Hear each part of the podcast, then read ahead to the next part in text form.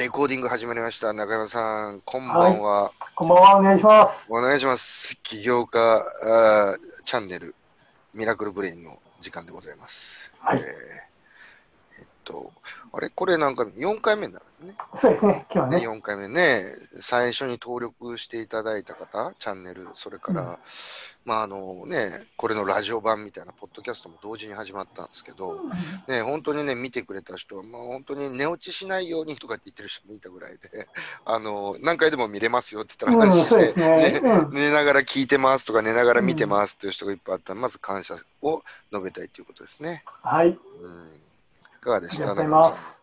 あれから何か活動されてました、でからはそうですね、僕自身も、ね、あのこれまで心理学とかっていうのを本当に本格的に携わった経験が全くなくて、うん、うん、まあ、どうな心理学とまで言えないですけど、身近であったのは、例えば上司と部下のコミュニケーションですとかね、おう。うん、例えば家庭の中でもやっぱりコミュニケーションってあるじゃないですか。うん。ね、でコミュニケーションっていうのはやっぱり人と人っていうのもやっぱりその心理学であったり、うんまあ、今ね特にそのいろんなストレスですとかね。人の気持ちがねいろいろ抑圧されたりっていうシーンも増えてると思うので、うん、うん、ちゃんと学べばねなんかもっとなんていうのストレスがゼロになるっていう解釈ではないんですけどもっとなんかそうやって簡単に生きれるのかなっていうね、うん、良いイメージはあるんです心理学に対して。もうもちろん中山さんのおっしゃる通りでね、うん。で今日はね、その中山さんがあの受講生じゃないけど、視聴者はいはい代表になってもらってね、ねえ、光栄です。これから。数回にわたって心理学について語ってこうじゃないかっていうことのね、企画で始まるんですけども、はい。うん、で、何回目で終わるかもわかんない、今の予定だと。うん。一応数回っていう予定。だけど、どんなことの基礎にも基盤になるんで、ぜひチャンネルでね、あこういう風なのかっていうことを分かっていただければなということでやろうと思ってます。ね、で、先ほど言ったことも謎が全部出てきますんで、答えが。うん。楽しみにして、あのね、してください。中山さん自身もね。うんわかりました。早速やっていきましょうかね、そんなね概論ばっかだとね、みんな面白くないからね、本当にね。でも、硬いことめちゃくちゃ書いてあるんで、柔らかく僕があのは噛み砕いてやっていきますんで、うん学問ですもんね。学問ですもん。ねでも、そこ、そこから素晴らしいとこから入ったよね、何の打ち合わせも学問ですもんねって言われたよね。う ん学問。これ見てください。なんでカッコつけたのかっていうことなんですよ、うん。ここ。うん。要は、こんなことです。心理学をやるっていうのと、心理をやるのは別と考えてください。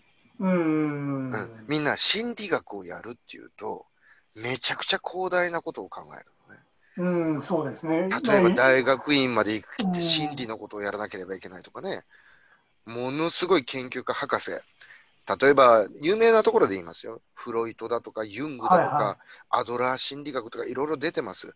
だからそういったとこ全部網羅しないと考える。うん。それが心理学。うんうんうん。で、今日今から私は中山さんに伝えるのは心理ですから。うんうんうん。そこで、そこで思いっきり路線が外れる。はいでも、でも、一番重要なところですよね。それそ僕は僕、すごく広大な海をイメージしてたんですけど、そうじゃねえぞっていうのが、もう初めに教えられただけで、ダメダメ。そんないきなり飛び込んじゃ絶対ダメ。いや、でも、ジューさん、その一般的な人は、心心理って聞くと、やっぱ心理学、例えば学って言っちゃうでしょ？ね、なんとかし臨床心理学とか社会心理学とかね、いろいろあるじゃないですか。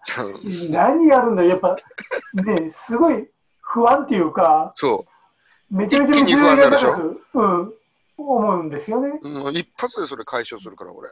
ね。まずこ一れ大丈夫。。もう一瞬で解決するから。そのね、ダメダメ心理学いいよ。うんじゃあいいですよ。例えばね、じゃあ40歳の人、50歳の人、今からやったら間に合わないって。うんもう80ぐらいになった時にようやくベーシック終わったぐらいになっちゃう。そんだけ深いところですよね、そう、ね。やめようよって言って、うん別にいいんですよ。好きな人はやればいい。僕そこ否定してません。でも、そういう人はもともともう若い時から、あの心理学部専攻して心理学の奇修士課程、博士課程行って、中には大学行く人、大学出てからね、本当にあのドクターになる人もいれば、臨床心理士さんになって活躍される方もいる。でも、分けましょうっていうところ、まず。ね、そうしないと、学ってつけた段階で、これ、たった1文字ですけど、学問の道に行くから、うんかといって僕が今からやるのは学問とは外れてるとは違いますよ。ただ、うん心理学をやるのと心理をやるのとは違いますっていうところね。なぜか、まず前提で言いますね。学ってなっちゃうとアカデミックになっちゃうのよ。うんうん、そうでそうすると。私心理学やってますってことを言うとするじゃないですか、中山さんが。うんほんしたらね、学問のプロフェッショナルの人たちがね、もうわーってくる。え、中山さん、それはどこの流派のどんなことを学んだんですかとか、うんそれはどんなエビデンスがあるんですかそればっかになっちゃう。うんこれは別にね、抽象誹謗でもなくて、でも真理ですとかって言ってると全然いいの。うん私、真理のことちょっと興味があってぐらいだったらよくない？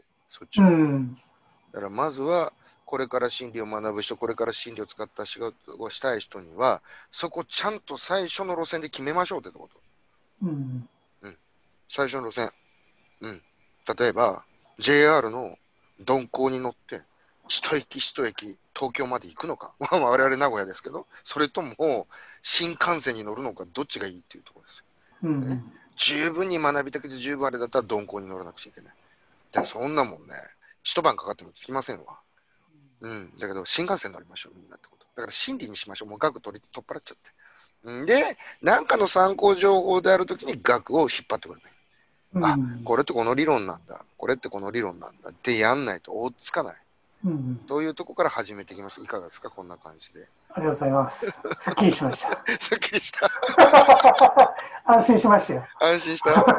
なぜなら、中山さんから来たね、質問がね、心理学だったからね。ああ、そうですね。多分これ、うん広大な海に入ろうとしてる。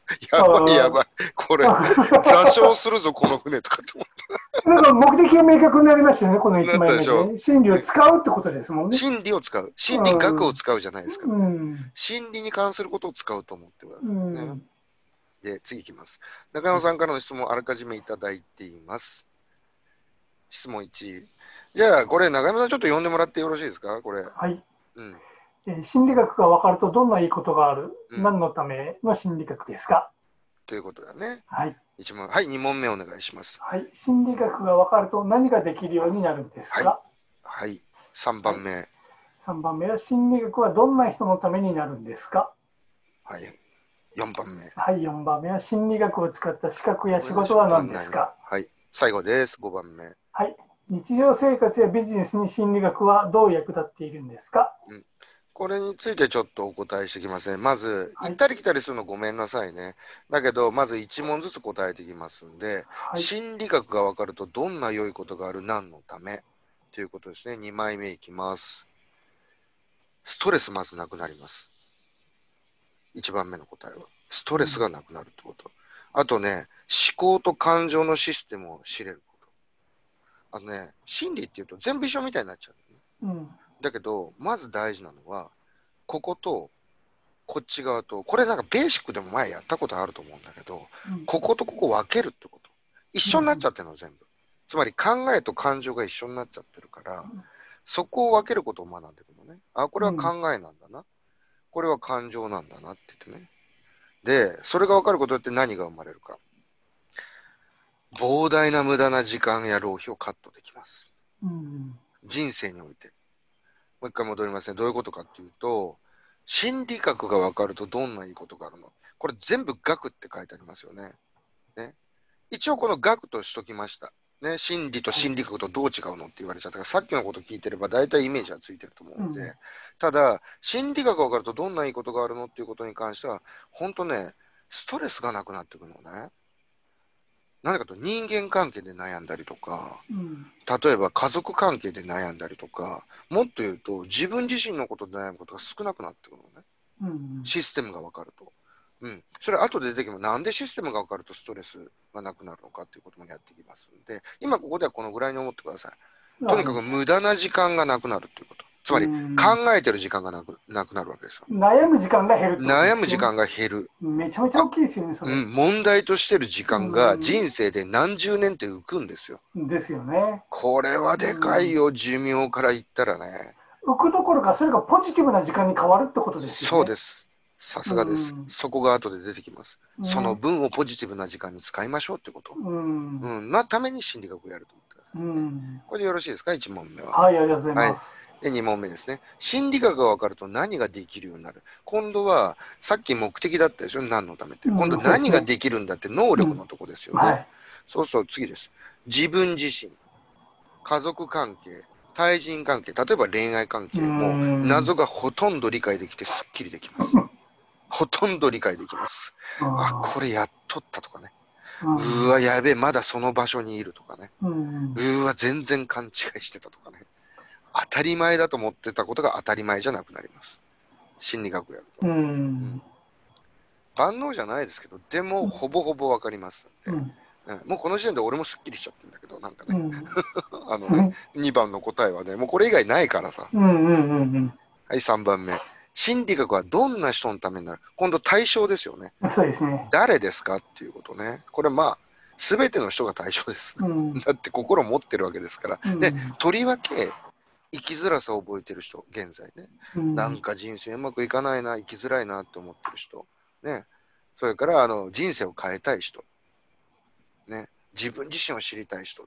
まあ、特に細かく言うとこうなってくる。でも、これはでも特別なことじゃなくて、みんな一緒だと思うのね。うん。苦しかったり、ね、辛かったりした時も心理を学んでることですごいそこクリアにしていけることがあるんで、でもやっぱりね、自分に対してこだわってる人、心理やるといいかなと思うね。結構ね、だから心理の人ってね、に多分ね、なんだろう、生きるということだとか、人間を観察する人とかね、そういう人って本当に心理のこと好きな人多いんだよね。うん、なんか奥深く入るんだよね。でも大切なのは、あのーそれだけやってればいいってことじゃない。今度見えなくなっちゃうからね。まあ、これはまた後で説明していきます。3番はそういうこと、まあ、すべての人が対象ということと、あとこちらね、心理学を使った資格や仕事は何ここも非常にさっきの長山さんが言ってくれた心理学って言ったときと、心理って言ったときと分かれます。うんこれは何かって言ったら、これはもう、これだけです。公的な仕事と私的な資格に分かれる。うん。また仕事もその2つに。あ、これごめんなさい。ちょっと間違えてました。ここね、公的な資格だね。うんうん公的な資格と私的な資格に分かれる。で、その仕事も2つに分かれる。もうここで説明しちゃいますね。公的な資格っていうのは、お医者さんになるためのドクターの免許ですね。日本で言うと。うんつまり、修士課程、大学院行って、しあのりあの心理の、ほいで、しそこから大学院に移って、修士課程、博士課程ぐらいまで行って、ドクターの国家免許、いわゆるお医者さんの国家免許を取った人じゃないとドクターできないんですよね。だから精神科医とか、その人たち。で、その次に来るのが臨床心理士さんっうんうんうん。ているんですよね。あの例えば。先生とこのクラントさんの間に立って薬の処方とか大体アウトラインを作る方。へえ。臨床心理、その人たちがみんな見るわけですよ。で、先生に助言をして、これでいいんじゃないですかね、みたいなね。まあうん深いところまでは分かんないですけど、今ね、でも、その臨床心理士のほかに、今ね、できたやつが、公認心理士っていうのができました。へえ。公認心理士、ちょっとここで資料を読まさせていただきますね。はい。公認心理士は相談者やその周囲の人に問題解決を向けた援助を行い、心の健康に関する教育や情報提供を行います。公認心理士は2018年12月に第1回公認心理士試験が行われたばかりなため、活躍する場所は未知の部分が多いですが、病院、学校、企業など現在、か心理カウンセラーが必要とされている場での活躍が期待できますと。でね、これにはまあまたその大学院行ったりとかね、そういうのが多分ね、課せられると思うんだよね。だからこの公認心理師と、あとね、最近ね、認定心理師っていうのもできました。これは、認定心理師っていうのは日本心理学会が認定する民間資格ね。なるほど。だから認定心理師の資格には試験がない。日本心理学会に認定申請し、認定されることによって資格が得られますと。うん。で、申請できるのは、えっ、と、えっ、と、16歳以降、うんと、通算2年以上の日本滞在、それと大学、大学院で必要な科目を履修して、修了して卒業する、日本心理学会しての科目の単位を習得するの3つがあると。だからこれね、た確かね、やろうと思ったら普通に学んでたらね、職業の人で3年、4年、5年、3年から5年はかかると思う。うーん。だからかかりますね。大きく言うと、本当ドクターの資格か、うん本当に公認心理師、臨床心理士がなくて、うん。結局本当の公的な士官っていうのはないのね。そうなんですね。はいだから、私心理カウンセラーだっていう人いるじゃないですか。はね？例えば自分でオフィス持ってるとか。い。うん。まあ、ほぼほぼ持ってないですよね、そういう人たちは。ああ、それはもう、民自分で間資格なんか言い切っちゃうみたいな。名乗ってるってやつです。ああ、いやなんとかコンサルタントみたいなもんですね。私と一緒。うん。私、心理カウンセラーですよっていうことをうんうんうんうん民間の資格で取って、心理カウンセラーと認めますよっていう民間の事業を履修して、修了して、そこの試験に受かったっていうだけであって、だから、公的な機関の人からすれば、えー別にそれって私的な機関ですよね、終わっちゃう話だ。うーん。で、大概こういう時こうやって言われる、ちゃんとした資格じゃないですよねって言われることもあった。うんいやだから何をもってちゃんと資格か資格じゃないかというと、国が認めた資格なのかで、すね。うん。民間の NPO 団体が認めた資格、もしくは非うん特,、えー非えー特定活動方針だったっけ？あ、非営利特定活動方針だったっけ？そこが認めた資格との、ものすごい、運手の開きがあるのね。うん。これはやってる人のが見てるってことも前提で言いたいもんで、うんだからそこはなぜかというと、ちゃんとした資格ってのは国家が認めた資格があって、ドクターとかその臨床心理士、えっと公認心理師とかあって、で、我々のような名乗ってできる人がまだあの国の中にもいっぱいいるとうん。これアメリカだとかイギリス、フランスだとかイタリアとか、海外見るともういろんなまた日本と違った条件があって、一切名乗ってもいけないっていう制約があったりする国もある。で、最後にね、PhD とかって書いてあるああ、はいはいはい。あれもそういうところを履修したちゃんとドクターに準ずる資格とかね。だからうん PhD とか書いてあるわけうね。ん。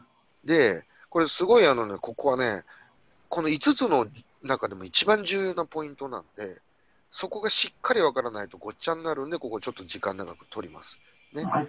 はいですけど、あまりにも長くかかると、これ1時間、2時間かかっちゃうんで、中山さん、うん次回ということでよろしいでしょうか？はい、大丈夫です。次回はこの見解の4からいきたいと思いますので。4からですね。はい。はい、わかりましたお。願いします。じゃあちょっと一旦これ共有画面戻します。はい。じゃあまた次回、第5回目よろしくお願いします。はい、お願いします。ありがとうございます。はい。